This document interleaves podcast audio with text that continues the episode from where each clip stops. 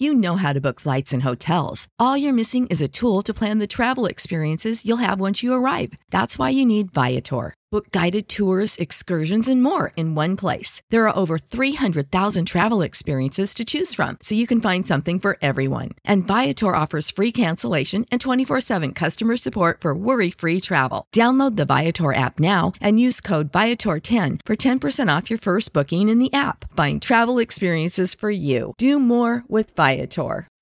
When you need mealtime inspiration, it's worth shopping Kroger, where you'll find over 30,000 mouth-watering choices that excite your inner foodie. And no matter what tasty choice you make, you'll enjoy our everyday low prices, plus extra ways to save, like digital coupons worth over $600 each week. You can also save up to $1 off per gallon at the pump with fuel points. More savings and more inspiring flavors make shopping Kroger worth it every time. Kroger, fresh for everyone. Fuel restrictions apply. Circolavano notizie contrastanti su di lui, che fosse in vacanza perenne su Raisa o che si fosse riunito agli ultimi cinque. Addirittura certa gente giurava che fosse svanito in un tunnel spazio-temporale ed assunto in un'altra dimensione. Ora, qui a Fantascientificast possiamo smentire tutte queste voci di cerie perché possiamo confermarvi l'unica, vera ed assoluta verità. Il Cylon Prof Massimo De Santo è qui con noi. Ciao Massimo! Così diciamo tutti, caro Omar. E allora direi Massimo, a questo punto non stiamo qui tanto a tergiversare e lanciamo subito la sigla, che dici? Così diciamo tutti.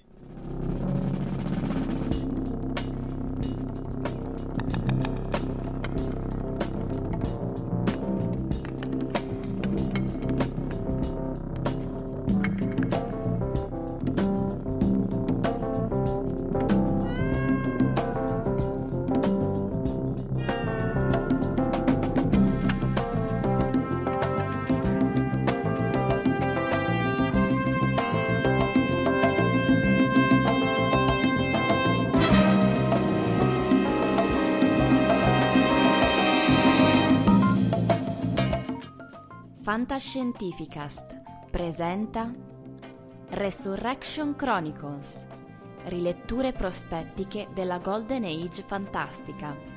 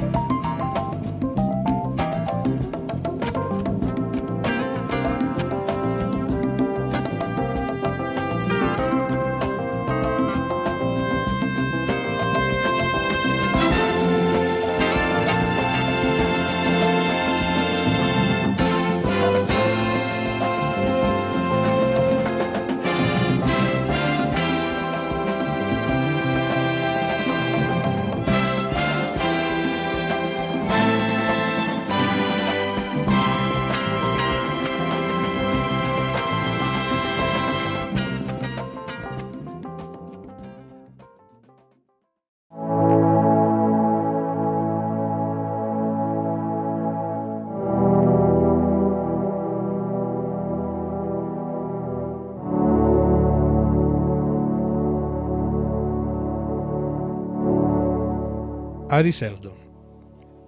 Nato nell'anno 11.988 dell'era galattica, morto nel 12069. Nel calendario ora in uso dell'era della fondazione queste date corrispondono agli anni meno 79 e 1 dell'era della fondazione.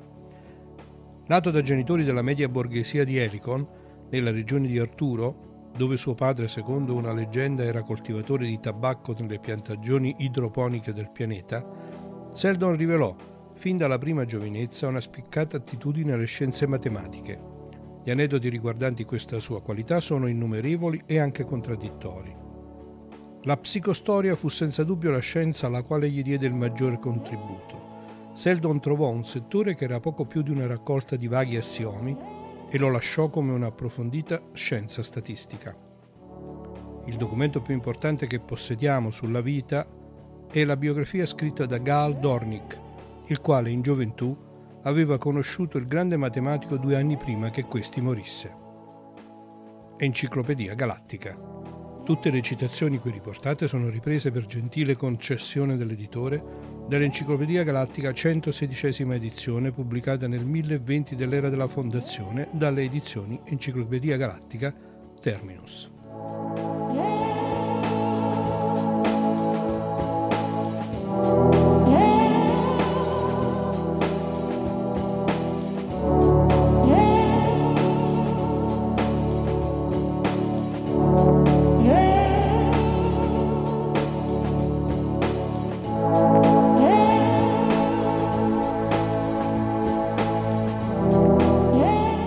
Dunque Massimo, Eccoci qua dopo un Beh. lungo periodo di riposo del Cylon Prof causato da innumerevoli impegni nel, diciamo, nel subspazio, diciamola così. Ecco. È con grande piacere, con grande gioia che torno diciamo, sulla tolda della nostra astronave che ho fatto il conto proprio in vista diciamo, di questa nostra registrazione e ormai si avvia a compiere sei anni Esatto. Ti ricordi la missione quinquennale di noi ormai siamo Star già Trek? siamo già sperata siamo siamo... già The Next Generation eh, no noi siamo già alla seconda missione quinquennale poi dopo eh, perché era il 31 di eh, gennaio 2012 esatto, eh, esatto. questa volta ci conviene preparare un adeguato festeggiamento eh, per il 31 gennaio 2018 quando faranno esattamente sei anni no, eh, non oso immaginare che tipo di, di, di celebrazioni potremmo fare guarda Dove, dovremmo cominciare già a pensarci adesso. No, dobbiamo pensarci adesso, esatto, esatto. Va bene, comunque inauguriamo questo secondo ciclo della missione quinquennale, che quindi è di buon augurio perché vuol dire che dobbiamo andare avanti almeno fino al 2022 e, con un leggero cambio di impostazione, no? dopo ho riguardato un po' tutta, tutta la serie degli interventi eh, che si sono susseguiti su Fantascientifica, sti miei interventi naturalmente, e mi era venuta voglia, ne avevamo parlato assieme, di mm, fare un po' un discorso più monografico, no? cioè abbiamo parlato eh, nel, nella missione quinquennale precedente più di autori piuttosto che di cicli intesi proprio come un insieme molto ampio di, di romanzi o di storie eh, piuttosto che di trasposizioni cinematografiche e via così. Adesso io vorrei invece cominciare un approfondimento monografico su alcune opere, magari anche appunto leggendo qualche brano e come dire invitando alla lettura di uno specifico testo, anche se contraddicendomi immediatamente Eh, dopo aver pensato piuttosto a lungo, stasera vorrei cominciare col ciclo della fondazione di Isaac Asimov. Per cui è un signor ciclo, eh? Perché ti ricordi che la primissima puntata di Fantascientificast cominciamo con 2001 di Sera nello spazio, no? Esatto, esatto. Eh, quindi diciamo un ritorno alle vere origini. Eh, abbiamo parlato di Asimov, che lì mi sono preparato, mm. Fantascientificast numero 8 sì. del 20 maggio 2012 e abbiamo parlato fondamentalmente del ciclo dei robot quindi perché all'epoca penso fosse uscito da poco Io Robot nella versione sì, quella... esatto esatto esatto e comunque parlammo abbastanza a lungo del ciclo dei robot eh, e ci dicemmo in quella puntata eh, ma Asimov è un gigante della fantascienza bisognerà tornarci spesso ahimè, poi invece è stato come dire i vortici galattici e, l'immensità della, della, storia della fantascienza ci ha portato un po' in giro e quindi adesso qua, dopo quasi sei anni mm cinque anni e mezzo torniamo a parlare del buon dottore. Ma sono tutti quei, quegli, quegli argomenti che spesso e volentieri, ahimè, per una questione pelata abbiamo sempre cercato di... non, di, non eh, cercato di evitare, abbiamo evitato forse con la promessa futura. Forse di... eh, con un po' di paura, ah, diciamo. Sì. Dai, eh. Allora, eh, vanno alle ciance. Eh, anche quello della fondazione appunto è un ciclo e, um, lo era fin dall'inizio in realtà, eh, nel senso che c'è un nucleo centrale, somiglia un po' alla storia eh, di Star Wars, no? c'è un nucleo centrale eh, che è stato scritto nel, negli anni 51, 1951, 52, 53 che è quello di cui voglio parlare stasera, eh, che poi cui voglio invitare alla lettura. Che sarebbe il nucleo eh, storico, vero? Che è il nucleo appunto fondamentale sul quale Asimov ha costruito questa idea dell'impero galattico e della fondazione galattica di cui parleremo tra un attimo. Eh, poi, come accade a, quando appunto c'è qualcosa che già di per sé ha un'ambizione di coprire un arco temporale, di raccontare una storia che si sviluppa, eh, e questa storia enorme successo, la fondazione, leggendo dall'introduzione, credo, della Oscar Mondadori di Fruttero e Lucentini, eh, Fruttero e Lucentini scrivono la trilogia galattica di Isaac Asimov è il ciclo fantascientifico più famoso e venduto del mondo. Mm. I tre volumi usciti per la prima volta rispettivamente nel 51, 52 e 53 sono stati da allora ristampati innumerevoli volte in America in edizioni sia economiche sia rilegate e tradotti in una ventina di lingue.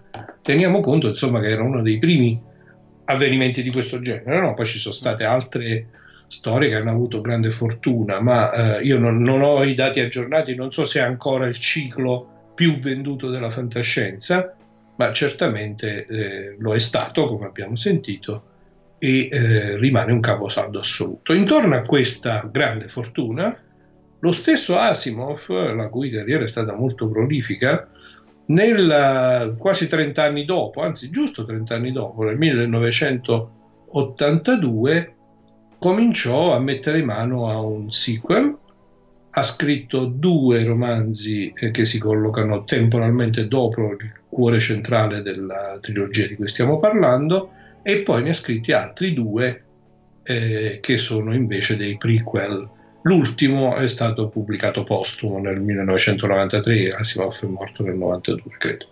Eh, Inoltre... Massimo, questo qui postumo era, era già pro- bello e pronto è stato, come dire, un pochino riadattato? No, no, era, credo che, sia, che, fosse pronto, cioè che l'ha completato, però non ha fatto in tempo, diciamo, vederne la pubblicazione. Ma non solo, eh, come è successo anche col ciclo dei robot, ne abbiamo già parlato, in realtà poi c'è stata una vera e propria eh, scuola di, di, scrittori di fantascienza che hanno tanto amato questo ciclo da dedicare poi diverse raccolte di, di racconti, a scrivere diversi romanzi ambientati nello stesso universo e addirittura poi su richiesta della vedova di Asimov eh, dare seguito ulteriore alla storia della fondazione eh, con eh, un, una, un'ulteriore trilogia che viene chiamata trilogia della seconda fondazione, che comprende altri tre romanzi, che sono stati scritti da tre autori di hard sci-fi, Greg Beer, David Brin e l'ultimo me sfugge, vabbè lo sapevo che finiva così. Eh, comunque diciamo eh, sono tre famosissimi autori. Aspetta che lo cerco. Seconda fondazione Ecco, David Brin l'avevo già nominato, eh, Greg Beer e, eh, e, Gregory Benford, ecco qua, ah. i, tre, i, famosi tre che sono tre, diciamo, hanno anche, sono diciamo, amici e scrivono fantascienza dello stesso genere. Vabbè, questo per dire che volendo parlare della fondazione, naturalmente potremmo dedicarci una bella puntata monografica come sempre mm. abbiamo fatto, ma invece noi ci concentriamo sulla eh, trilogia originale e mm, ne descriviamo in questo nuovo approccio monografico un po' più nel dettaglio la trama e eh, inoltre ho provato, mi sono cimentato in una breve, eh, un breve estratto, una breve lettura di alcuni passaggi, con, giusto per dare un po', come si dice, la sensazione, il sapore di quello che... Eh, un assaggio un assaggio ecco, che faccia venire l'appetito perché credo che la maggior parte degli ascoltatori del nostro podcast conoscano bene Asimov e magari hanno anche già letto la fondazione, eh, il ciclo della fondazione. È una bella occasione per rileggerlo e naturalmente per chi non l'avesse fatto è una raccomandazione, diciamo, perché è qualcosa che non può mancare.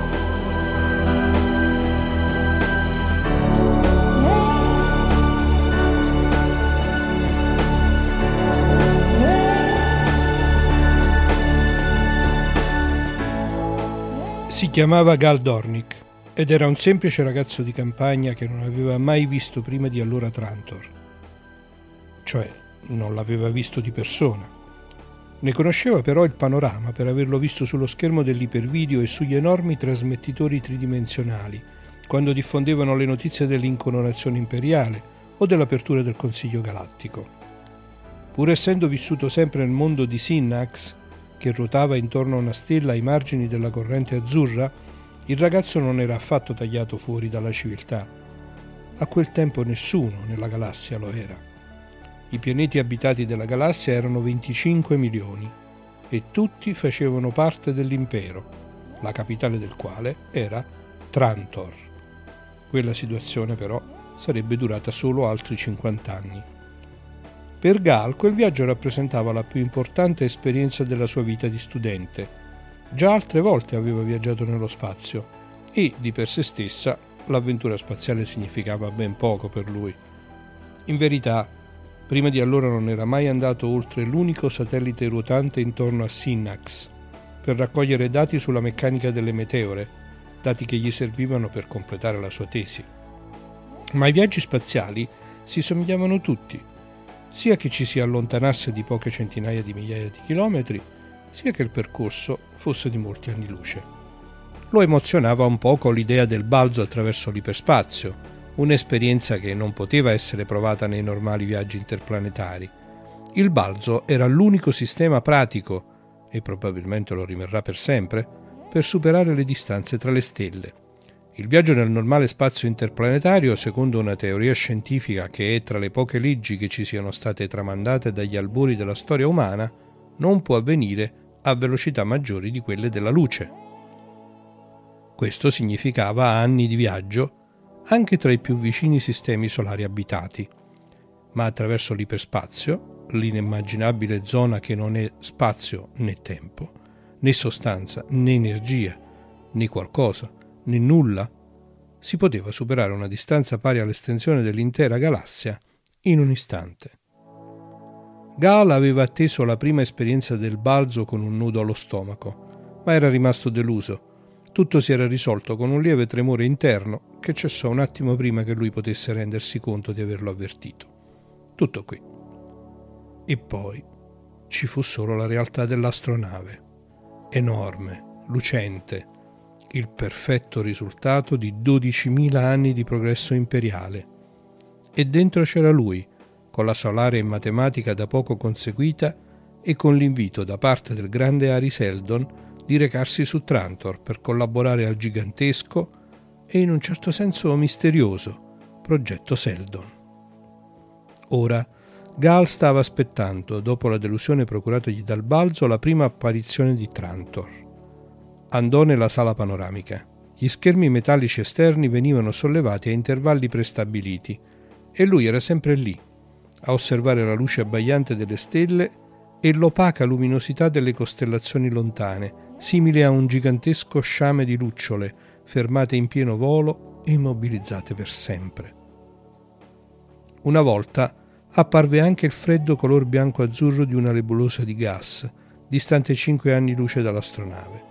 Si allargava come una macchia di latte, inondando la cupola di un riflesso glaciale. Scomparve due ore dopo, al secondo balzo dell'astronave. La prima immagine del sole di Trantor fu quella di una brillante scintilla bianca, perduta in una miriade di luci della stessa intensità, irriconoscibile solo perché era indicata nelle mappe di rotta a disposizione dei passeggeri. Le stelle erano più ammassate lì, al centro della galassia, ma dopo ogni balzo il sole di Trantor appariva sempre più luminoso, mentre la luce delle altre stelle si offuscava fin quasi a scomparire. Arrivò un ufficiale che comunicò La sala panoramica rimarrà chiusa per il resto del viaggio. Preparatevi all'atterraggio. Gal, che aveva seguito l'ufficiale, gli toccò la manica dell'uniforme bianca decorata con il simbolo imperiale Sole e astronave. Chiese eh, Potrei rimanere qui? Vorrei vedere Trantor. L'ufficiale gli sorrise e Gal arrossì leggermente, si era accorto di aver parlato con un accento provinciale. Atterreremo su Trantor in mattinata, gli rispose l'ufficiale. Eh, volevo dire, mi sarebbe piaciuto vederla dallo spazio. Mi spiace, ragazzo. Se questa fosse un'astronave da turismo, forse sarebbe stato possibile, ma stiamo entrando in orbita dalla parte del Sole, non vorrei rimanere accecato, bruciato e contaminato dalle radiazioni tutto in una volta, vero? Gal stava per allontanarsi, ma l'ufficiale lo richiamò. Ragazzo, il pianeta ti apparirebbe in ogni caso solo come una massa grigia e offuscata. Perché non prendi un biglietto per un giro spaziale intorno a Trantor quanto atterriamo? Non costa molto. Gal si voltò. Grazie, signore. Era infantile prendersela per così poco, ma l'infantilismo a volte è naturale sia negli adulti sia nei ragazzi, e lui si sentiva un nudo alla gola. Non aveva mai visto Trantor distendersi in tutta la sua incredibile vastità, grande come la vita, e non si era aspettato di dover aspettare ancora. L'astronave atterrò in una cacofonia di rumori C'erano il sibilo lontano dell'atmosfera che si lacerava scivolando ai lati dello scafo metallico, il ronzio del condizionatore d'aria che manteneva la temperatura interna costante malgrado il calore sviluppato dall'attrito e il rombo cupo dei motori che frenavano la caduta libera. Poi ci fu il brusio di uomini e donne che si preparavano per lo sbarco e il rumore del montacarichi che si spostavano lungo tutta la nave, sollevando bagagli e posta verso la piattaforma dalla quale sarebbero stati poi scaricati. Gal avvertì il lieve sussulto che indicava la fine delle attività dell'astronave. Da ore la gravità artificiale della nave era stata sostituita dalla forza di attrazione del pianeta. Migliaia di passeggeri erano rimasti pazientemente seduti nelle piattaforme di sbarco che si spostavano lievemente per orientarsi secondo la direzione della forza gravitazionale. Ora si stavano affrettando lungo le rampe ricurve per scendere a terra. Gal si avvicinò a uno dei tavoli dove il suo ridottissimo bagaglio fu rapidamente ispezionato e approvato. Il passaporto venne controllato e timbrato. Gal non badò a quelle operazioni formali. Questa dunque era Trantor, L'aria sembrava un po' più densa e la gravità leggermente maggiore di quella di Sinnax, il suo pianeta natale, ma ci si sarebbe abituato. Si chiese se si sarebbe abituato anche a quell'immensità. L'edificio dell'astroporto era colossale. Il soffitto quasi non si vedeva e Gaal pensò che là sotto si sarebbero potute formare le nubi. Non si vedevano le mura perimetrali, ma solo uomini e banchi di lavoro e piani sovrapposti che scomparivano lontano nella foschia. L'uomo seduto dietro il tavolo gli stava parlando e la sua voce sembrava seccata. Disse: Avanti, Dormic! Aveva dovuto riaprire il documento e guardarlo perché non ricordava il nome. Gal domandò: Dove? Dove? L'uomo allo sportello fece segno con il pollice. Per i taxi a destra, poi la terza a sinistra. Avviatosi Gal vide una scritta luminosa sospesa in alto nel nulla dove lesse Taxi per tutte le destinazioni. Una figura emerse dalla massa anonima e andò al tavolo che Gal aveva appena lasciato. L'impiegato alzò lo sguardo e fece un cenno d'assenso. Anche l'altro annuì e seguì il giovane immigrante. Arrivò in tempo per sentire la destinazione di Gal. Gal si trovava la strada sbarrata da una ringhiera. Un minuscolo cartello diceva informazioni. L'uomo, cui la scritta si riferiva, non lo degnò di uno sguardo. Disse dove volete andare? Gal non era sicuro di sé e quei pochi attimi di esitazione furono sufficienti perché dietro di lui si formasse una fila. L'impiegato alzò gli occhi. Dove volete andare? Le risorse finanziarie di Gal erano scarse ma sarebbe stato solo per una notte, poi avrebbe avuto un lavoro. Cercò di sembrare naturale. Un buon albergo, per favore. L'addetto allo sportello rimase indifferente. Sono tutti ottimi. Quale preferite? Il più vicino, per favore. L'uomo premette un pulsante. Sul pavimento si formò una sottile striscia luminosa, aggrovigliata ad altre di differenti colori e gradazioni. Poi gli consigliò un tagliando. Anche questo era luminescente. L'impiegato disse 1 e 12. Gal si frugò in tasca per trovare le monete. Da che parte devo andare? Seguite la luce, il biglietto rimarrà luminoso finché manterrete la giusta direzione. Gal osservò il tagliando e cominciò a camminare. C'erano centinaia di persone che a testa bassa attraversavano la sala, ciascuna seguendo la propria pista, ondeggiando e fermandosi ai punti di intersezione, tutti diretti alle rispettive destinazioni. La sua traccia cessò. Un uomo con una splendida uniforme gialla e blu di fibra plastotessile antimacchia si chinò a prendere le sue due valigie. Linea diretta per il Luxor, disse. Anche lo sconosciuto che seguiva Gal sentì. Udì anche Gal rispondere bene e lo osservò mentre saliva sul veicolo dal muso schiacciato. Il tassì si alzò immediatamente. Gal guardò fuori dai finestrini curvi e trasparenti assaporando la sensazione di volo entro quella piccola struttura chiusa e ranocchiandosi istintivamente dietro le spalle del guidatore. Il panorama sotto di lui sembrò restringersi. Le persone avevano adesso l'aspetto di formiche sparpagliate e frettolose. Rimpicciolirono sempre di più e scivolarono via alle sue spalle. Di fronte a loro apparve un muro cominciava in aria e si estendeva verso l'alto a perdita d'occhio. Era traforato da numerose gallerie che attraversavano in tutta la sua larghezza. Il taxi di Gal si diresse verso uno di questi tunnel dove entrò e Gal si meravigliò del fatto che l'autista avesse potuto riconoscere il passaggio giusto in mezzo a così tanti apparentemente uguali. Il buio era assoluto, non c'erano luci, tranne quelle intermittenti dei segnali luminosi a rischiarare l'oscurità. L'aria era piena di rumori confusi. Gal venne spinto in avanti da un'improvvisa decelerazione del veicolo che uscì dalla galleria e scese al suolo. Hotel Luxor, disse il tassista. Aiutò Gal a scaricare i bagagli, accettò la mancia del 10% con espressione professionale, raccolse un passeggero che aspettava, si alzò nuovamente in aria. Durante tutto quel viaggio, fin dal momento dello sbarco, Gal non aveva potuto vedere nemmeno un lembo di cielo.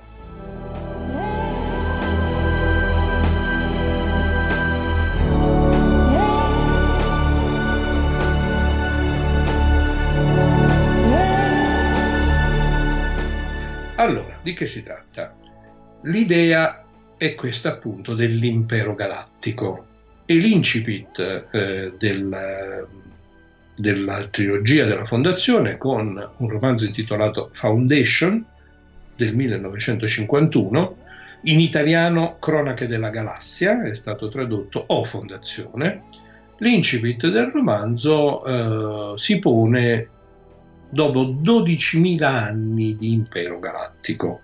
Già questo dà l'idea eh, di quanto Asimov si sia appunto eh, cimentato nella creazione di un'epopea della storia dell'umanità che effettivamente si svolge su un arco temporale immenso, considerando no, che i romanzi che abbiamo già citato, il ciclo dei robot, fondamentalmente ancora non vedevano l'inizio di un impero galattico, ma raccontano piuttosto di una terra sovrappopolata e di un'iniziale esplorazione dello spazio. Eh, Poi era, erano tutti, se vuoi, episodi, diciamo, non erano, non avevano una cornice ben no, ben, ben era proprio era un, un, tentativo di iniziare appunto il racconto della storia dell'espansione dell'umanità eh, nello spazio, ma com, anche come, come, sempre accade con i grandi autori, anche un tentativo, come dire, di vedere lo sviluppo, un potenziale sviluppo dell'umanità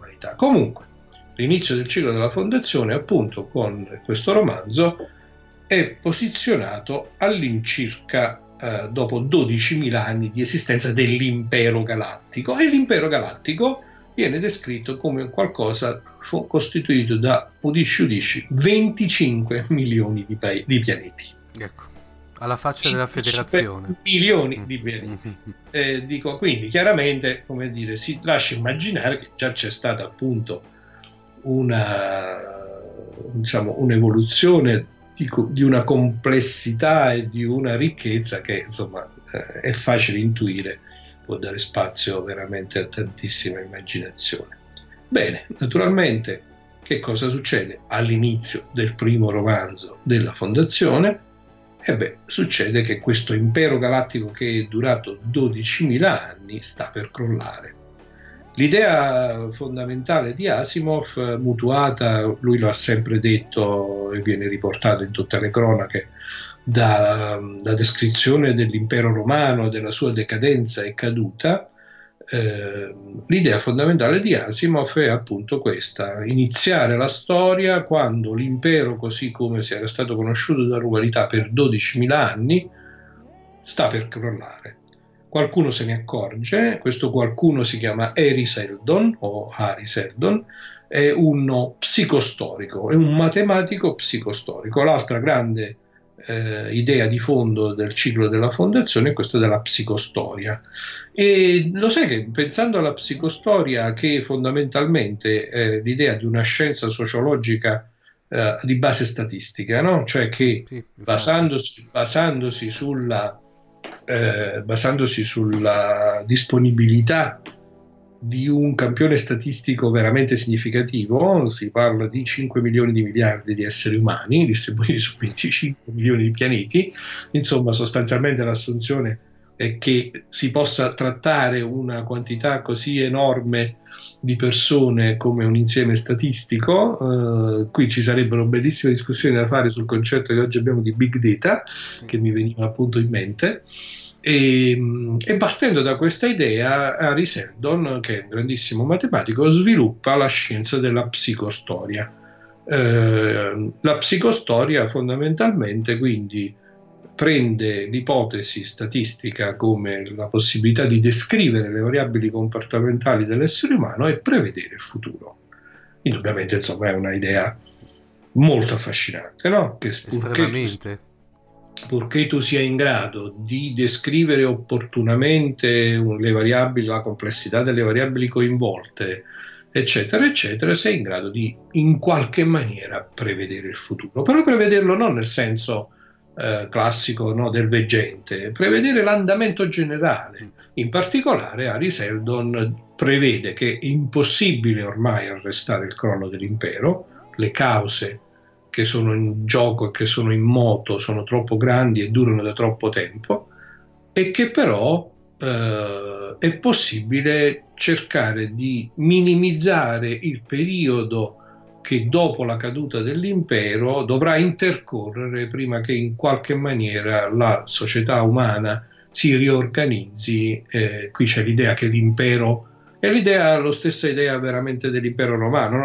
no? cioè, con tutti i suoi difetti, e indipendentemente dal fatto che ci siano re o imperatori che sono dittatori piuttosto che, eh, che sovrani illuminati, in ogni caso l'impero porta pace, porta prosperità, porta ordine, viceversa la caduta dell'impero con la frammentazione porta confusione, porta barbarie, porta caos, eh, dolore, eccetera, eccetera. Questa è l'assunzione un po' ingenua, se vuoi, di fondo, quindi l'idea è cade l'impero galattico, dobbiamo fare di tutto per farlo rinascere il più presto possibile in una nuova versione.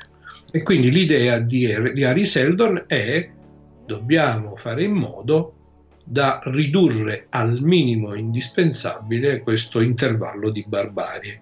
Secondo i dettami della psicostoria, l'intervallo senza una opportuna guida sarebbe di 30.000 anni, l'impero è durato 12.000 anni, ma poi si vorrebbero 30.000 anni di caos prima di avere un secondo impero, e invece, intervenendo opportunamente, il grande progetto di Ari Seldon è ridurre questo intervallo temporale a mille anni. E come si fa?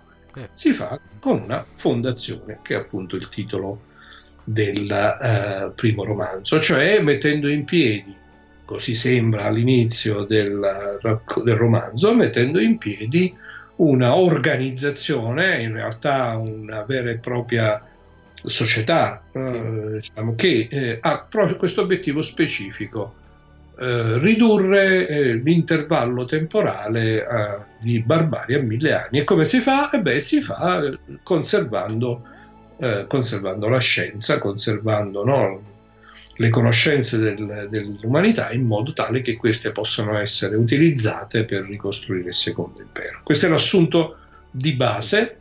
Perdonami eh, Massimo, tanto possiamo dare spoiler su, eh, sulla, sul Ah, ecco, questo volevo dirlo. È chiaro che nei racconti, diciamo, volendo fare un approfondimento monografico e quindi volendo dare un dettaglio maggiore sulle trame non c'è niente da fare, c'è un effetto spoiler che io tenterei di ridurre al minimo, uh-huh. però eh, noi potriamo, possiamo anche banalmente appunto dire spoiler, in modo che okay. utilizzando ah. i potenti mezzi contemporanei uh-huh. casting uno se non vuole sentire quel pezzo può Dunque, tranquillamente ah, saltare. Ci penso io, spoiler, no, eh, che la, la, scusa era sostanzialmente che non era teatro neanche una copertura, era che dovevano scrivere una grande enciclopedia, corretto?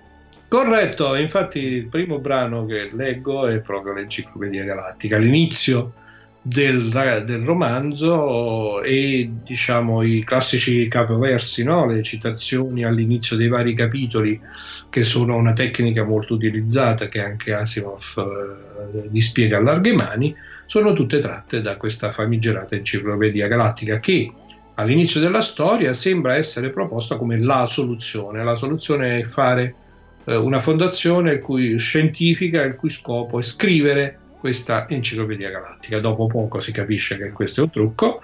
In realtà quello che voleva fare Harry Seldon era mettere in piedi un luogo, eh, appunto la fondazione, nel quale in qualche maniera si preservasse eh, la capacità scientifica e nello stesso tempo la capacità, eh, l'altra, l'altra, grande obiezione, l'altra cosa che fa crollare l'impero e che ahimè suona molto familiare a noi tutti è l'eccesso di burocrazia, sì.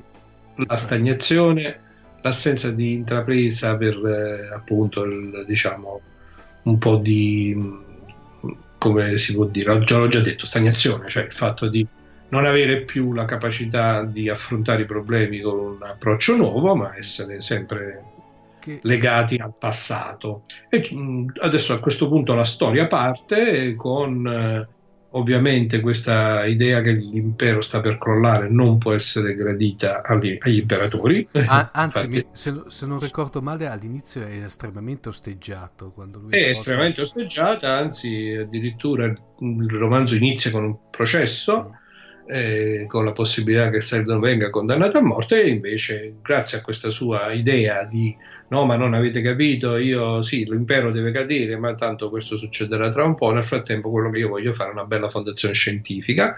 Con questo diciamo trucco viene autorizzato a eh, spostarsi su un pianeta che naturalmente viene scelto in maniera da essere il più lontano possibile dalle sedi imperiali, una sorta di esilio, la sede imperiale è, è un'altra idea grandiosa di Asimov, è questa capitale dell'impero galattico, Trantor, paese, eh, pianeta interamente ricoperto da costruzioni umane, non c'è più nessun area libera ricorda... perché ospita 40 miliardi di persone, se non ricordo male, che fanno tutti i burocrati, perché giustamente con 25 milioni di pianeti e 5 milioni di miliardi di esseri umani, 40 miliardi di burocrati non è che siano poi tanti. Che, che ricorda moltissimo eh, dal punto di vista visivo il famoso pianeta capitale di, di Guerre Stellari. Eh certo che sì, questa, penso che tutti si siano poi espro, eh, eh, ispirati a queste idee fondamentali di Asimov.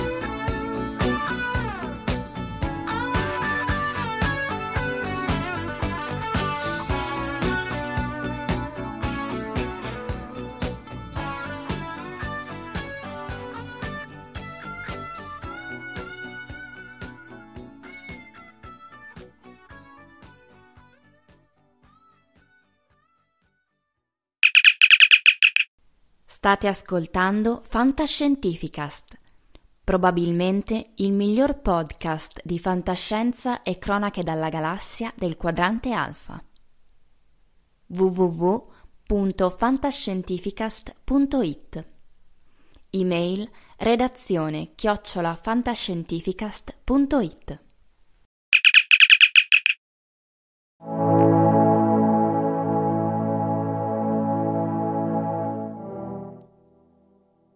Trantor raggiunse il massimo sviluppo all'inizio del XIII millennio, ininterrottamente al centro del governo imperiale per centinaia di generazioni, situata nella regione centrale della galassia, tra i pianeti più popolati e progrediti del sistema, era naturalmente destinata a diventare l'agglomerato urbano più abitato e ricco che la razza umana avesse mai visto. La sua urbanizzazione con un incremento costante aveva a un certo punto raggiunto il limite massimo. L'intera superficie del pianeta, 75 milioni di miglia quadrate, era un'unica città. La popolazione aveva raggiunto i 40 miliardi di abitanti. Tratto da Enciclopedia Galattica. Gal non riusciva a capire se era giorno o notte e si vergognava a chiederlo. Tutto il pianeta sembrava vivere sotto il metallo. Gli avevano detto che il pasto che aveva appena consumato era il pranzo, ma in molti pianeti si viveva secondo una tabella oraria convenzionale che non teneva conto dell'alternarsi del giorno e della notte. Il tempo di rotazione dei pianeti era diverso e lui non conosceva quello di Trantor. In un primo momento aveva seguito con entusiasmo la freccia che indicava l'ubblicazione della stanza solare, ma aveva scoperto che si trattava di un ambiente dove avevano diffuse radiazioni artificiali. Indugiò nel locale per un paio di minuti e poi tornò nell'aul dell'albergo. Si rivolse al portiere. Dove posso comprare un biglietto per un giro del pianeta? Qui, signore. Quando parte? Ne è appena partito uno. E ce ne sarà un altro domani. Comprate ora il biglietto, così vi prenoterò un buon posto. Domani sarebbe stato troppo tardi. Avrebbe dovuto trovarsi all'università. Chiese: C'è una torre di osservazione o qualcosa del genere? Voglio dire, all'aria aperta. Certamente. Vi posso vendere il biglietto se lo desiderate. Aspettate che controllo se per caso sta piovendo. Chiuse un contatto sulla scrivania e lesse le lettere che apparvero sullo schermo. Gal lesse con lui. Il portiere disse: Tempo ottimo. Adesso che ci penso dovremmo essere nella stagione secca. Non è che ci tenga molto io all'esterno. Eh, sono passati tre anni dall'ultima volta che sono andato all'aperto. Dopo che si è osservato il panorama una volta, si sa già tutto e non c'è altro da vedere. Eh, ecco il vostro biglietto, signore. L'ascensore speciale è sul retro, vedrete il cartello alla torre. Salite pure. L'ascensore era del nuovo tipo funzionante a repulsione di gravità. Gal entrò e altri lo seguirono. L'addetto diede il contatto. Per un momento Gal si sentì sospeso nell'aria mentre la gravità scendeva a zero. Poi sentì tornare il peso mano a mano che l'ascensore accelerava verso l'alto.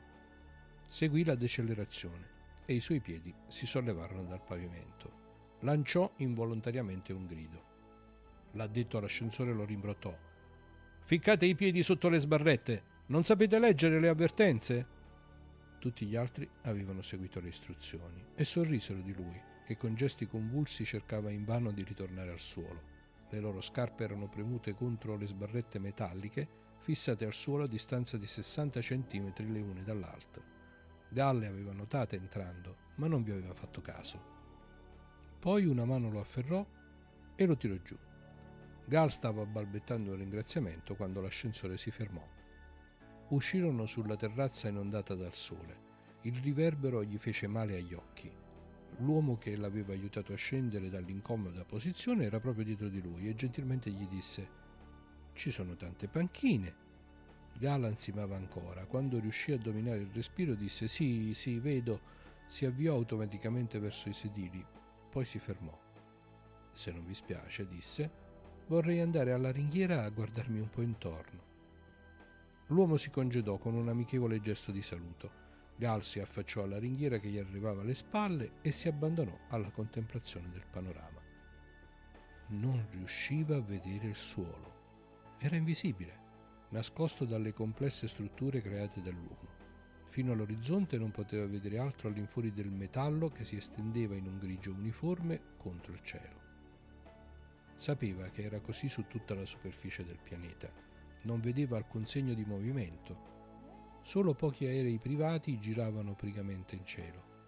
Ma sapeva anche che sotto quella crosta metallica fremeva ininterrotto il traffico intenso di miliardi di uomini. Non c'erano zone verdi, né piante, né terreno, né altra forma di vita all'infuori di quella umana. Da qualche parte in quel mondo, pensò Gal, sorgeva il palazzo imperiale, costruito in mezzo a un centinaio di chilometri quadrati di terreno libero, con alberi, erba, fiori. Era una piccola isola in mezzo a un oceano di metallo, ma non era visibile dal suo posto di osservazione. Per quel che ne sapeva lui, poteva anche essere a 10.000 km di distanza. Doveva proprio fare al più presto un giro intorno al pianeta. Sospirò rumorosamente.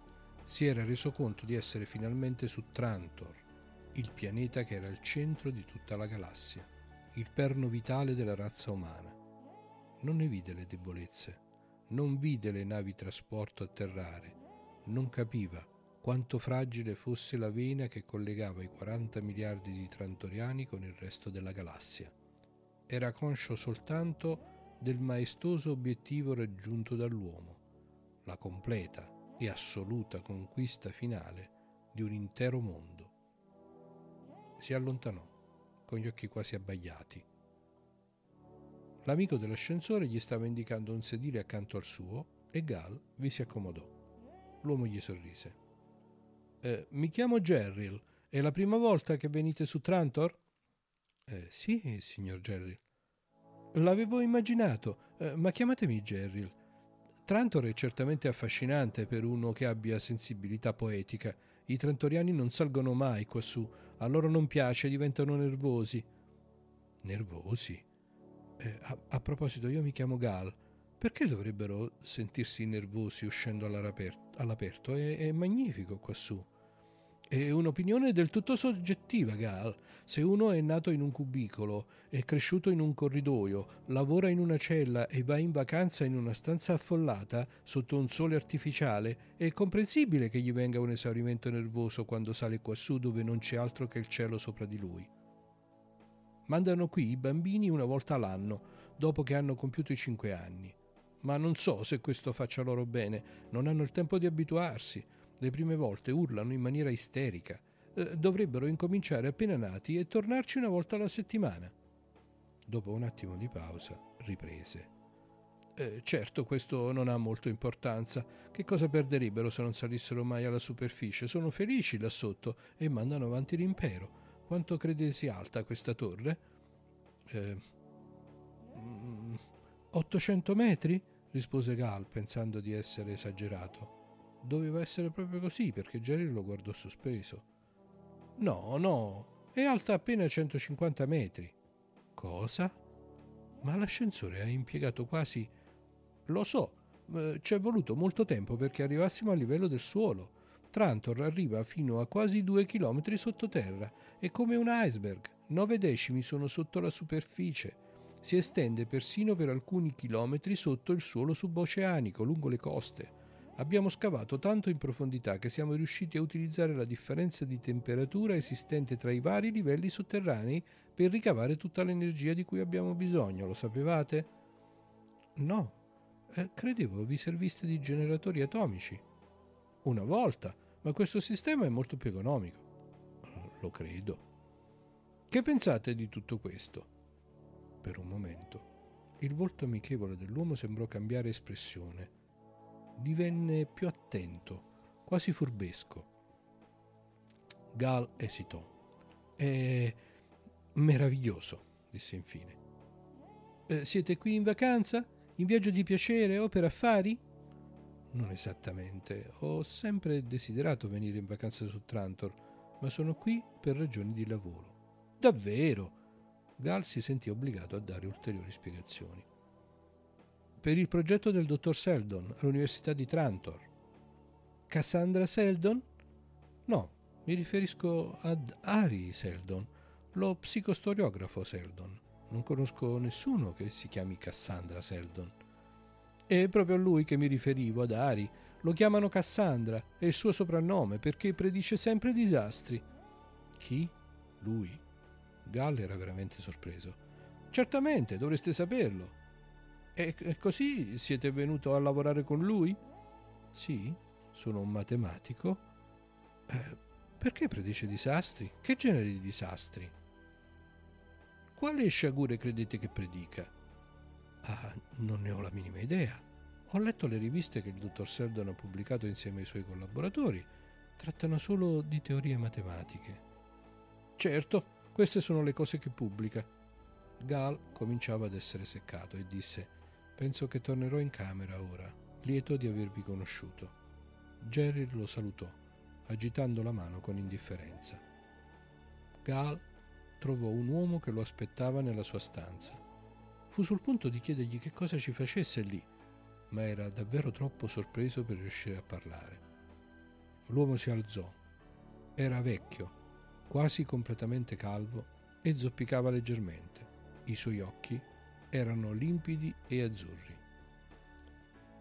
Sono Ari Seldon, disse, un istante prima che nella mente di Gal quel volto si associasse alle molte fotografie che aveva visto.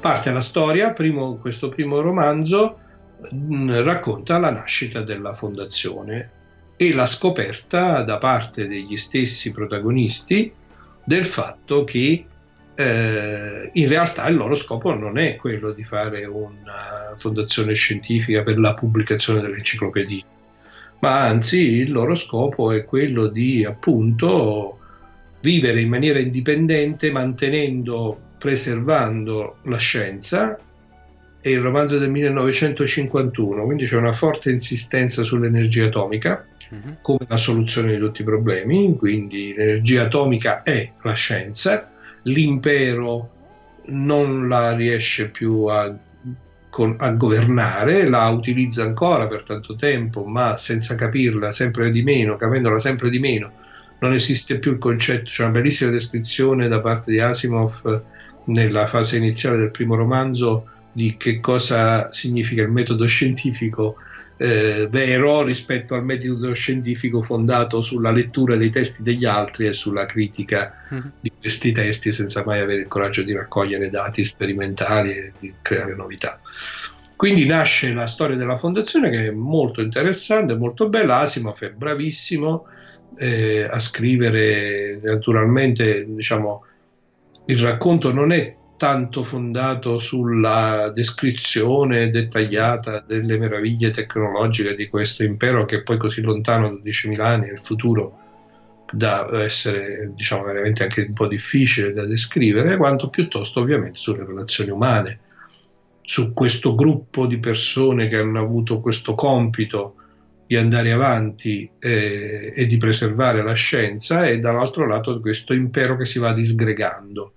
Quindi le prime lotte con eh, i pianeti, che, i, regni che nascono dalla disgregazione dell'impero, eh, l'uso della tecnologia presentata prima come una, sotto, sotto una sorta di religione, poi come invece uno strumento per, eh, commerciale, quindi c'è anche questa descrizione appunto di come si possono utilizzare determinate ideologie no? per eh, preservare gli scopi che si, che si hanno in mente. Insomma, fondamentalmente il primo romanzo racconta questo consolidamento della fondazione caratterizzato dal fatto non ci dimentichiamo l'incipit, che c'è qualcuno che guida questo sviluppo, perché Harry Seldon ha previsto il futuro e quindi la psicostoria dà la possibilità di prevedere le crisi e dice Seldon, eh, dà anche la possibilità di guidare la storia in modo che dalle crisi ci sia una singola via di uscita,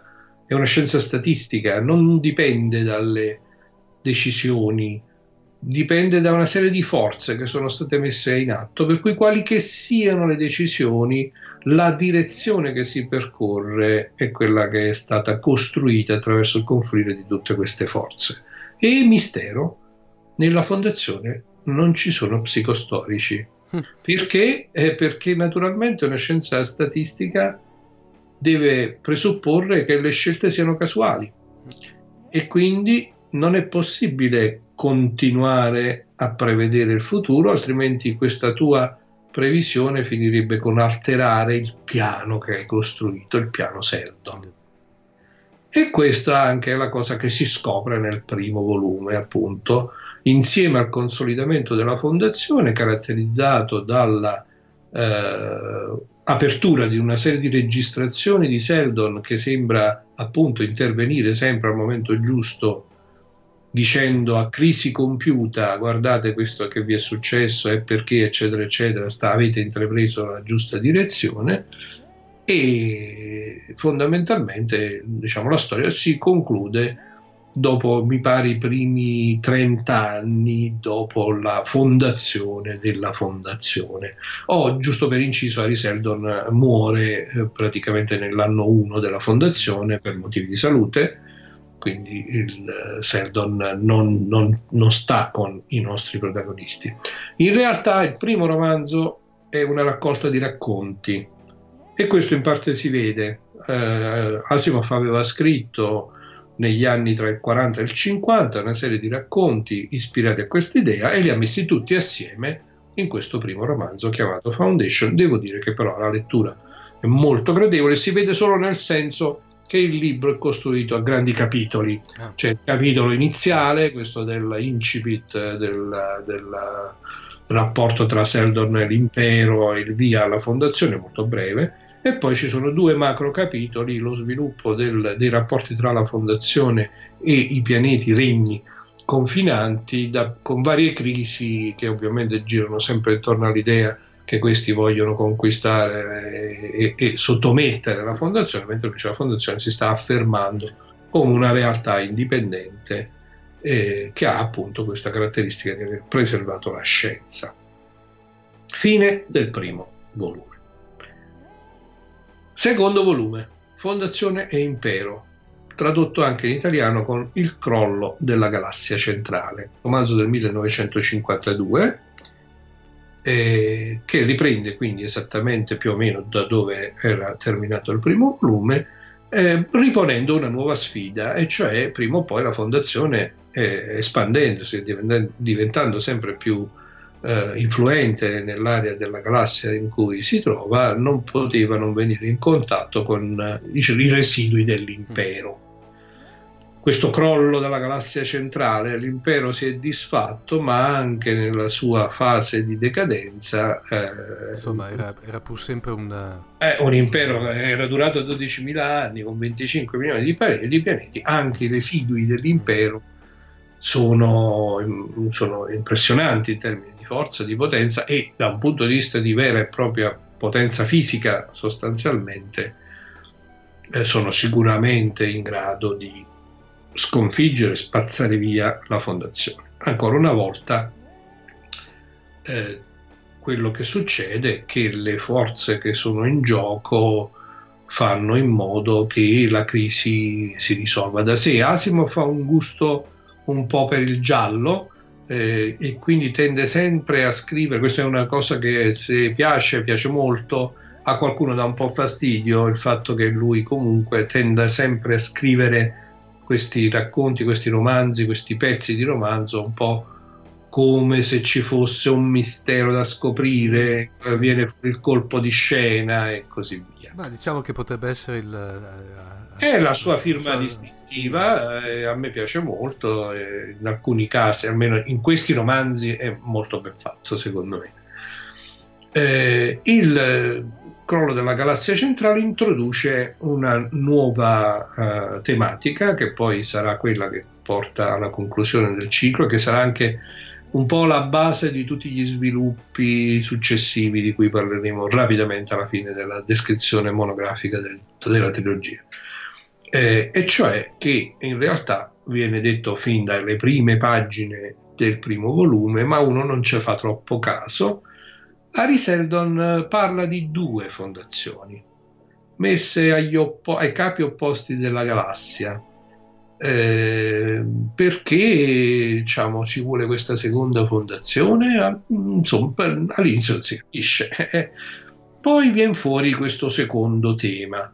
La fondazione originale è la fondazione che ha a cuore le scienze fisiche, ha preservato l'energia atomica e, e così via, ma appunto come notavamo non ci sono psicostorici. Come mai? È possibile che Seldon, che è il fondatore della psicostoria, poi abbia rinunciato alla psicostoria?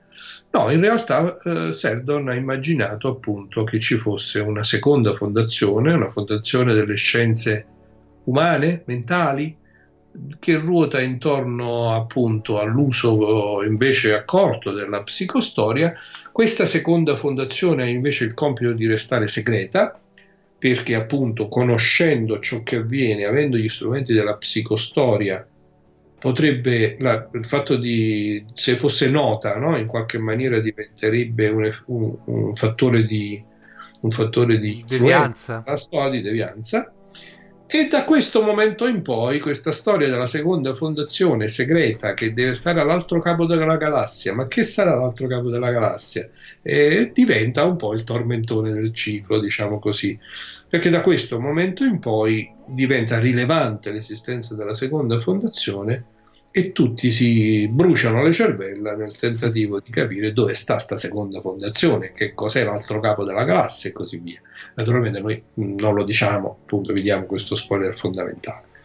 E perché diventa, eh, fon- eh, diventa evidente questa esigenza della seconda fondazione che finora non era comparsa? È perché argutamente Asimov eh, si ricorda il fatto che la realtà è ben più complessa di quella che si può prevedere a tavolino e da bravo scienziato si inventa un fattore imprevedibile. Un fattore imprevedibile legato allo sviluppo mentale degli esseri umani, la nascita di un mutante, il mulo, che eh, è dotato della, appunto, è dotato sostanzialmente di poteri mentali che non sono una telepatia in senso stretto, sono qualcosa di un po' più strano, più sofisticato, una capacità di eh, percepire il- le emozioni Sì, e una, com- su- una super empatia. una super empatia e fondamentalmente anche una capacità di controllare queste emozioni, di condizionare eh, gli altri esseri umani. Il Mul è così potente con queste caratteristiche che in breve tempo eh, diventa la vera minaccia per la fondazione perché chiaramente i suoi nemici diventano suoi amici, il condizionamento del Mul eh, somiglia tantissimo, no? Ai- abbia- l'abbiamo visto in tanta fantascienza, in tante altre forme, è un vero e proprio lavaggio del cervello molto sofisticato perché fondamentalmente riesce ad imporre un sentimento di lealtà, di amore spassionato per il Mule senza per questo togliere le caratteristiche di intelligenza, di capacità eh, gestionali, manageriali, qualche- o comunque insomma tutte le altre caratteristiche delle persone condizionate. L'unica cosa è che i condizionati per definizione perdono un tratto di originalità e di iniziativa personale.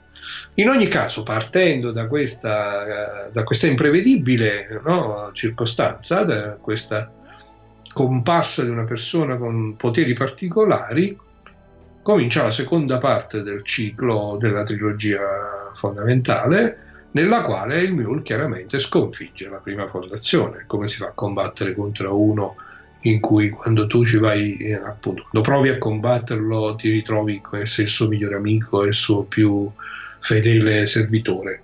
Quindi uno dopo l'altro i vari tentativi della fondazione di opporsi all'avanzata del Mule eh, falliscono. Il Mule però sa che esiste una seconda fondazione, tutti si ricordano che c'è questa seconda fondazione, per cui capisce anche che non gli basta sconfiggere la prima fondazione, ma che deve eh, trovare e sconfiggere la seconda fondazione. E parte quindi questa ricerca forsennata di dove sarà questa seconda fondazione. Nel seconda parte del secondo romanzo un, eh, uno storico viene, tra virgolette, reclutato dal Mule eh, per andare alla ricerca di questa seconda fondazione. E naturalmente, com- come abbiamo detto, Asimov fa il gusto del thriller, eh, comincia una ricerca forsennata, naturalmente c'è un team di persone, c'è, la- c'è una ragazza, c'è un giovane che accompagnano il ricercatore, eccetera, eccetera. Arrivano, eh, ad- arrivano sostanzialmente a scoprire, eh, arrivano sulle soglie della scoperta e lo storico sta per rivelare il luogo Mm. dove si trova la seconda fondazione, pa, viene ucciso dalla ragazza che lo accompagnava, la quale ha capito che il loro accompagnatore, eh, spoiler, era il Mule travestito, che quindi stava, diciamo, era lì per carpire questo segreto e poi sconfiggere la seconda fondazione, e quindi uccide lo storico in modo che non possa rivelare questo segreto eh, che porterebbe alla definitiva, eh, alla definitiva distruzione della fondazione del piano Seldon. Fine del secondo romanzo. Non spero che, non so se eh, diciamo, sono riuscito a rendere questa combinazione molto strana tra una dimensione e una quasi classicità no? della descrizione della, della galassia, dell'impero umano, del modo in cui l'umanità si sta evolvendo, di queste Eh. for- forze poderose, Ma- la psicostoria, le masse. E dall'altro lato questa capacità del racconto che eh, dipinge a tratti molto vivaci i personaggi e in più li intriga in queste storie che hanno sempre questa faccia un po' di, un po' di giallo, un po' di thriller. Ma secondo Eh. me è difficilmente collocabile il ciclo della fondazione, perché secondo me è, è- è- è veramente un... eh, come si- Guarda, è, un nel puzzle, è 1900 un puzzle perfetto secondo me, perché Nel c'è dentro di tutto. 1951, 52, 53 Asimov secondo me veramente era benedetto da questa capacità. Tra l'altro, vabbè, è evidente, tutti i nostri ascoltatori che, sa- che mi conoscono sanno che sono un appassionato della fantascienza degli anni d'oro, dove indubbiamente c'era una scrittura un po' più ottimista, un po' più ingenua a volte, ehm, delle trame che pur, anche se erano complicate erano sempre molto avventurose rispetto a un po' gli anni più dark, eh, no? che sono della fantascienza degli anni successivi. Però devo dire che questo qui di Asimov è veramente bellissimo. Concludiamo la descrizione della trilogia, della prima trilogia, con l'ultimo volume intitolato Second, Second Foundation, la seconda fondazione, in italiano L'altra faccia della spirale. Quindi eh, diciamo che eh, i traduttori italiani si sono divertiti, ma in questo caso eh, sono, sono belli i titoli italiani. Cronache della galassia, il crollo della galassia centrale e l'altra faccia della spirale, la spirale naturalmente è sempre quella della. La seconda fondazione lo faccio breve perché in realtà il tema è unico ed è questo della ricerca della seconda fondazione. La prima parte del romanzo eh, riprende il tema del Mule, alla fine del secondo romanzo il Mule ha sconfitto la prima fondazione e non è riuscito per pochissimo a trovare la seconda fondazione, ma comunque di fatto sta diventando la persona più importante dell'ex impero galattico. La sua visione della realtà è che sta costruendo ben più rapidamente dei mille anni previsti da Seldon il nuovo impero galattico. Naturalmente non è così, perché eh, il suo potere si fonda sul condizionamento e sulla sua persona. Il mule, il caso del mulo, il caso del nome del mule, eh, scusate mi sono imbrogliato, il, nome mule, di mulo, non è casuale, volevo dire, eh, nel senso che eh, il nostro personaggio appunto è sterile. E di conseguenza il suo potere morirà con lui. E poi chi vorrebbe un impero che si regge sul fatto che qualcuno ti ha condizionato la mente? Non può durare, non, non è quello che Ariseldon pensava, non è quello che, diciamo, in questa appunto idea ottimistica dell'impero che è, diciamo, comunque una forma di governo che dà il meglio dell'umanità, non è certamente quello che Mew poteva costruire. Quindi è evidente che eh, quello che succede è che occorre che la seconda fondazione sconfigga il Mule. E così accade nella prima parte del romanzo. Non do dettagli perché questa, diciamo, la trama fondamentale è questa qui e il gusto sta nella scelta dei personaggi, appunto in questo gioco a nascondino, questa seconda fondazione c'è, non c'è, tutti discutono, ma è vero che esiste, non è vero, come è fatta, ma saranno tanti, saranno pochi e soprattutto dove sta, che cos'è l'altra, dove, che, che significa dall'altra parte della galassia. Poi Asimov si diverte a giocare su questo, diciamo, appunto sulle varie forme linguistiche in cui questa cosa viene espressa, la fine delle stelle, l'altro capo della galassia, eccetera, eccetera. E quindi anche qui c'è una, un gioco di colpi di scena in cui il Mull ritiene di aver individuato la vera sede della seconda fondazione. Naturalmente, all'ultimo momento si scopre che ha sbagliato tutto e a metà circa del terzo romanzo della prima trilogia di questa trilogia della fondazione il Mule viene sconfitto e per l'ennesima volta si rimane appesi col fatto che sta seconda fondazione non si sa dove sta.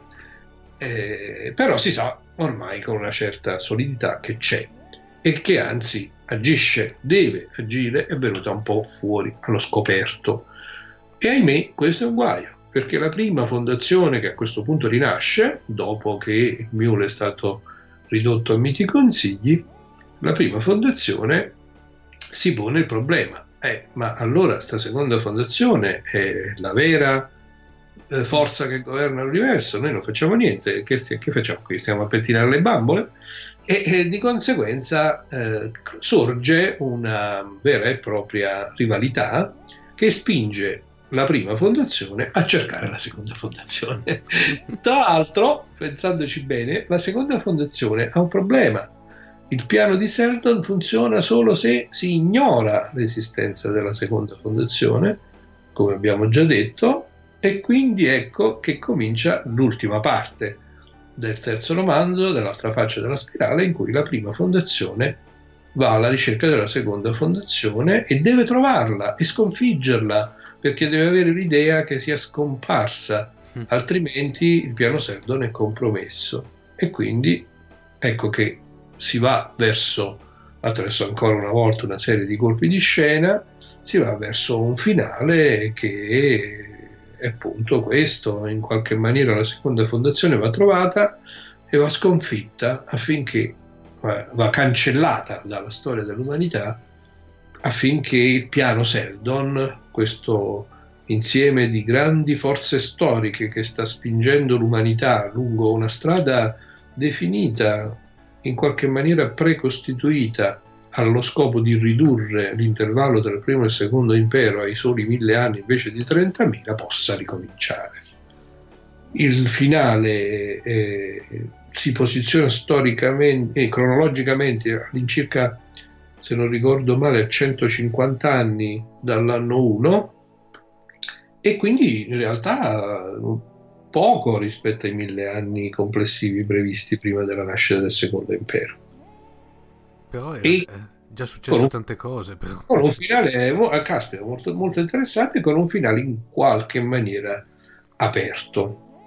E questo fa capire perché 30 anni dopo, eh, dopo le innumerevoli ristampe, pressioni, miliardi, milioni di, di- di- di suoi fan che gli chiedevano di ricominciare, Asimov ha rimesso mano anche perché, eh, com- come abbiamo detto, io questa sera non ne vorrei parlare di questo, casomai se, se- se lo riteniamo utile possiamo fare un'altra breve puntata eh, sul ciclo poi della fondazione, ma diciamo solo che nella parte finale della sua carriera, diciamo a partire dagli anni 80, del decennio degli anni 80 e anni 90, Asimov ha tentato una grande impresa, e cioè quella di far ricadere tutti i cicli e tutte le storie che aveva raccontato in un unico grande affresco, ricucendo tra di loro il ciclo dei robot, il ciclo della fondazione e vari romanzi che in qualche maniera erano comunque ambientati all'interno di questo grande scenario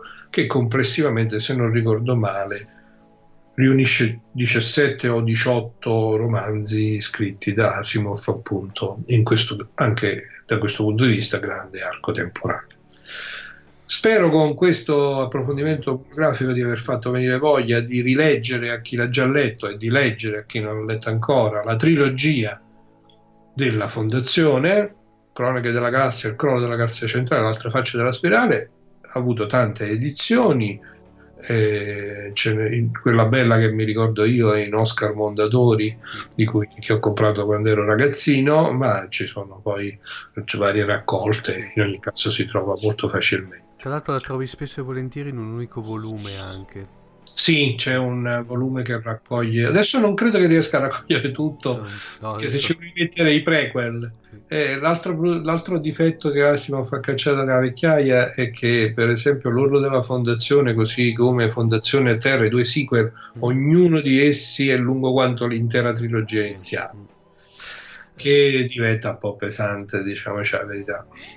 Eh, Massimo, mi consenti una domanda? Eh, Oh. te, da, da, diciamo, da esperto e anche diciamo, da tecnico, ehm, secondo te ogni, ogni tanto si ventila sui vari, sulle varie fonti il fatto che ci sia una trasposizione cinematografica di questo ciclo che se ci pensi ne- sarebbe una cosa strepitosa se, se venisse fatto in maniera quantomeno decente. Come fino adesso nessuno ha mai affrontato seriamente l'impresa di riportare il ciclo della fondazione o sul grande schermo, poi facendo magari una sorta che se le miniserie come vanno di moda adesso. eh, che ci starebbe Guarda, tutto, eh, eh, sarebbe, sarebbe un ciclo sì. perfetto secondo me. Eh, questo è uno dei misteri dell'universo. La, no- cioè, la nostra è un'epoca nella quale, diciamo, in questi momenti, in questi anni, vediamo spesso ricorrere a mm, prosecuzioni di cose ormai evidentemente sfruttate fino all'osso, reimagination di terza volta che viene riimmaginata una storia che è stata già raccontata mille una volta, eppure ci sono alcune grandi storie che forse o perché o per la loro complessità o perché eh, sai, è anche vero che insomma, sì, Asimov all'interno del mondo della fantascienza è molto noto, però non è mai stato non è mai stato preso, forse ecco, Io Robot è stato il tentativo di portare sul grande schermo Sì, una liberamente- sua opera, e- era liberamente liberamente tratto e non è che gli ha reso giustizia, diciamo così. Quindi forse questo, il ciclo della fondazione è molto ambizioso, ne potrebbe venire un serial tv veramente bellissimo, anche perché le storie che sono raccontate si prestano perfettamente, sono avventurose, sono intriganti, eh, ci sono appunto tutti gli elementi che Sì. possono fare di una storia una storia bella da raccontare anche cinematograficamente. Perché non si è fatta ancora? Boh. Eh, se vedi la pagina di Wikipedia dedicata al ciclo della fondazione, eh, ancora è viva l'idea che si stia preparando un serial TV. eh. Se, ne parla, se ne è parlato con insistenza a partire dal 2010 e ancora leggevo um, oggi pomeriggio appunto che i diritti sono, diciamo, in corso, sono, sono comunque stati acquistati e ci sono voci abbastanza consistenti di un lavoro intorno allo sviluppo di un serial basato sulla fondazione. Che te devo dire? Speriamo bene. No, Intanto eh, riprendiamo il gusto della lettura. Dai Infatti. ragazzi. Infatti. Bene, Allora, abbiamo inaugurato questa seconda, seconda missione quinquennale con un grande classico e appunto spero che anche la lettura dei pochissimi brani che ho scelto giusto per dare il gusto dell'incipit e della- un assaggio dell'arte narrativa di Asimov possano piacere ai nostri ascoltatori e vi do appuntamento alla prossima. Ok, Massimo, come sempre, grazie ancora di essere stato con noi e a questo punto diamo, te, diamo appuntamento alla prossima puntata della tua rubrica e a prestissimo a questo punto. Ciao Massimo! Ciao a tutti, grazie!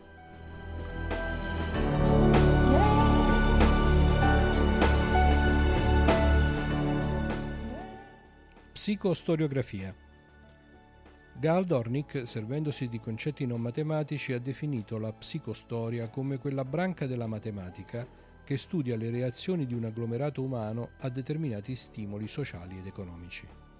Implicito in tutte queste definizioni è il fatto che l'agglomerato umano in questione deve essere sufficientemente grande da consentire valide elaborazioni statistiche. Le dimensioni minime dell'agglomerato possono essere calcolate con il primo teorema di Seldon, che dice da l'Enciclopedia Galattica. Buon- buongiorno, signore, disse Gal. Credevo... Non pensavate di incontrarmi prima di domani, vero? In condizioni normali non sarebbe stato necessario, ma il fatto è che se vogliamo servirci della vostra collaborazione dobbiamo agire in fretta. Diventa sempre più difficile reclutare personale. Mm, Non capisco, signore. Voi stavate parlando con un uomo sulla torre d'osservazione, esatto? Sì, si chiama Jerry, non so altro di lui. Il suo nome non ha importanza. È un agente della Commissione per la sicurezza pubblica. Vi ha pedinato fin dallo spazioporto. Mm, ma perché? Non capisco. Temo di avere una gran confusione in testa. L'uomo della torre vi ha per caso parlato di me? Galla esitò un attimo. Si è riferito a voi chiamandovi Cassandra Seldon. Ha detto il perché? Eh, Sostiene che voi predite sciagure. È vero. Che significato ha per voi Trantor? Sembrava che tutti volessero conoscere la sua opinione su Trantor. Gal non riuscì a trovare altra risposta e ripeté: È un posto meraviglioso. Avete risposto senza pensare. Dove va a finire la psicostoriografia? Eh, non credevo di doverla applicare a questa domanda. Prima di tutto, giovanotto, vi dovrò insegnare ad applicare la psicostoriografia ad ogni problema che vi si presenterà. Ora osservate. Da una piccola borsa che teneva appesa alla cintura, Seldon tirò fuori un calcolatore. Si diceva che lo portasse con sé dovunque e che ne tenesse persino uno sotto il cuscino per usarlo nei momenti di veglia. La lucida vernice grigia era leggermente consumata per l'uso. Le dita agili di Seldon, ormai deformate dall'età, si mossero velocemente intorno all'anello di plastica che circondava lo strumento e sulla superficie grigia apparvero alcuni simboli luminosi. Questo è il quadro delle attuali condizioni dell'impero, affermò, aspettando che Gal aggiungesse qualcosa. Oh, eh, certamente questa non può essere una rappresentazione completa. No, non è completa. Sono contento che non accettiate ciecamente le mie affermazioni. Tuttavia questa approssimazione è sufficiente a dimostrare la mia proposizione. La accettate? Eh, sì, sempre che in seguito mi sia permesso di verificare la derivata della funzione. Gal era diventato cauto nel rispondere, non voleva cadere in qualche trappola. Bene, aggiungete la probabilità di un assassinio dell'imperatore, la rivolta dei viceré, la contemporanea ricorrenza dei periodi di depressione economica, il diminuito sviluppo dell'esplorazione planetaria, il... continuò. Ogni volta che elencava un nuovo elemento, toccava con le dita l'anello dello strumento, facendo apparire altri simboli che si univano alla funzione base, ampliandola e modificandola. Gal improvvisamente lo fermò. Um, professor Seldon, non vedo la validità di questa trasformazione del quadro generale. Seldon ripeté più lentamente il calcolo. Ma qui, disse Gal, avete inserito una socio operazione proibita.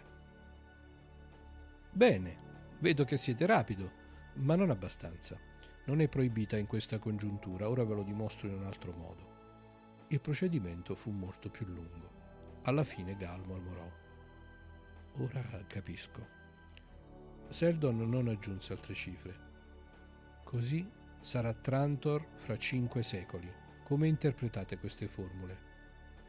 Aspettò la reazione di Gal con la testa reclinata da un lato. Distruzione totale! esclamò Gal incredulo. Ma. ma è impossibile! Trantor non è mai stata. Seldon era animato da un'eccitazione interiore. La sua mente era lucidissima e solo il suo corpo risentiva il peso degli anni. Ora fate attenzione. Avete visto con i vostri occhi il risultato. Esprimetelo con parole. Dimenticate per un momento il simbolismo matematico. Eh, più crescerà la specializzazione su Trantor, disse Gal, più il pianeta sarà vulnerabile e di difficile difesa. In più, tanto più vi si accentrerà l'amministrazione dell'impero, tanto maggiori saranno la sua importanza e il suo potere. A poco a poco la successione imperiale diventerà più incerta. La rivolta fra le famiglie dell'aristocrazia serpeggerà più violenta e la responsabilità sociale scomparirà. Basta così. E quali sono le probabilità numeriche di una distruzione totale entro cinque secoli? Mm, non saprei dirlo. Sono sicuro che siete in grado di calcolare una differenziazione di campo. Gal si sentiva sotto pressione. Non gli venne offerto il calcolatore. Seldon lo teneva a mezzo metro dai suoi occhi. Fece i calcoli mentalmente con tale concentrazione che quasi subito il sudore gli apparve sulla fronte. Infine disse: eh, All'incirca l'85%. Non c'è male, annui Seldon sporgendo il labbro inferiore, ma neanche troppo bene. La percentuale esatta è il 92,5%. È per questo, disse Gal, che siete chiamato Cassandra. Però, però non, non ho mai letto niente di tutto ciò sui giornali. È logico. Una notizia simile non è pubblicabile. Pensate forse che l'impero voglia ammettere pubblicamente la sua debolezza? Questa è una semplice dimostrazione psicostorica. Ma alcuni risultati sono trapelati tra i membri dell'aristocrazia. Questo è male. Non necessariamente, è stato tutto calcolato. Allora è per questo che sono stato spiato. Sì, ogni particolare del mio progetto è sottoposto ad accurati controlli. E, e voi siete in pericolo? Sì, certo. C'è una probabilità dell'1,7% che io venga condannato a morte. Ma la mia morte non metterà fine al progetto. Abbiamo calcolato anche questo. Ma lasciamo perdere. Ci incontreremo domani all'università, d'accordo? Verrò di sicuro, disse Gal.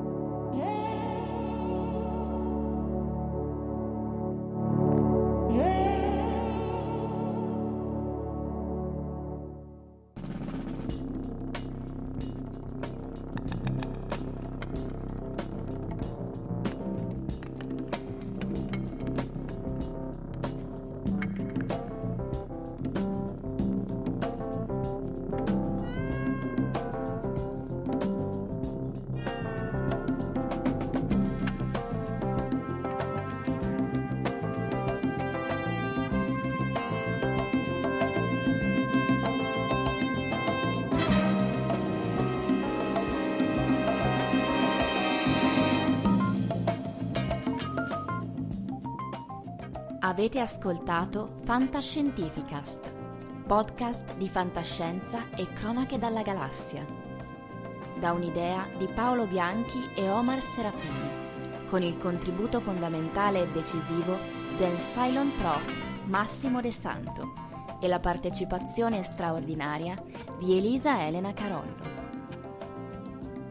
www.fantascientificast.it Email redazione chiocciola fantascientificast.it Tutte le puntate sono disponibili sul nostro sito, su Apple iTunes e su Podbean all'indirizzo podcast.fantascientificast.it Potete seguirci e interagire su Facebook alla pagina Fantascientificast e su Twitter sul profilo chiocciola Fantascicast. Se volete, potete lasciarci una valutazione a 5 stelle su Apple iTunes e sostenerci con Patreon tramite l'apposito bottone sul nostro sito, oppure visitando la nostra pagina Patreon www.patreon.com slash fantascientificast. Nessun bite e nessun tribolo sono stati maltrattati durante la produzione di questo podcast.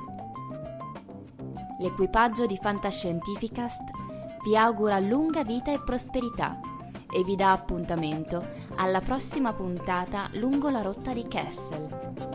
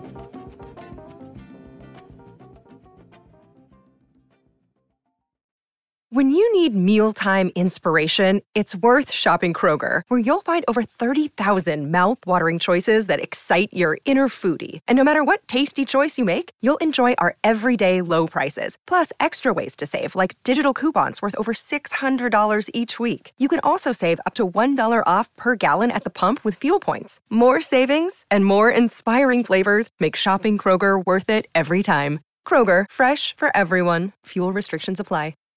Save big on brunch for mom, all in the Kroger app. Get 16 ounce packs of flavorful Angus 90% lean ground sirloin for $4.99 each with a digital coupon. Then buy two get two free on 12 packs of delicious Coca Cola, Pepsi, or 7UP, all with your card. Shop these deals at your local Kroger today or tap the screen now to download the Kroger app to save big today. Kroger, fresh for everyone. Prices and product availability subject to change. Restrictions apply. See site for details.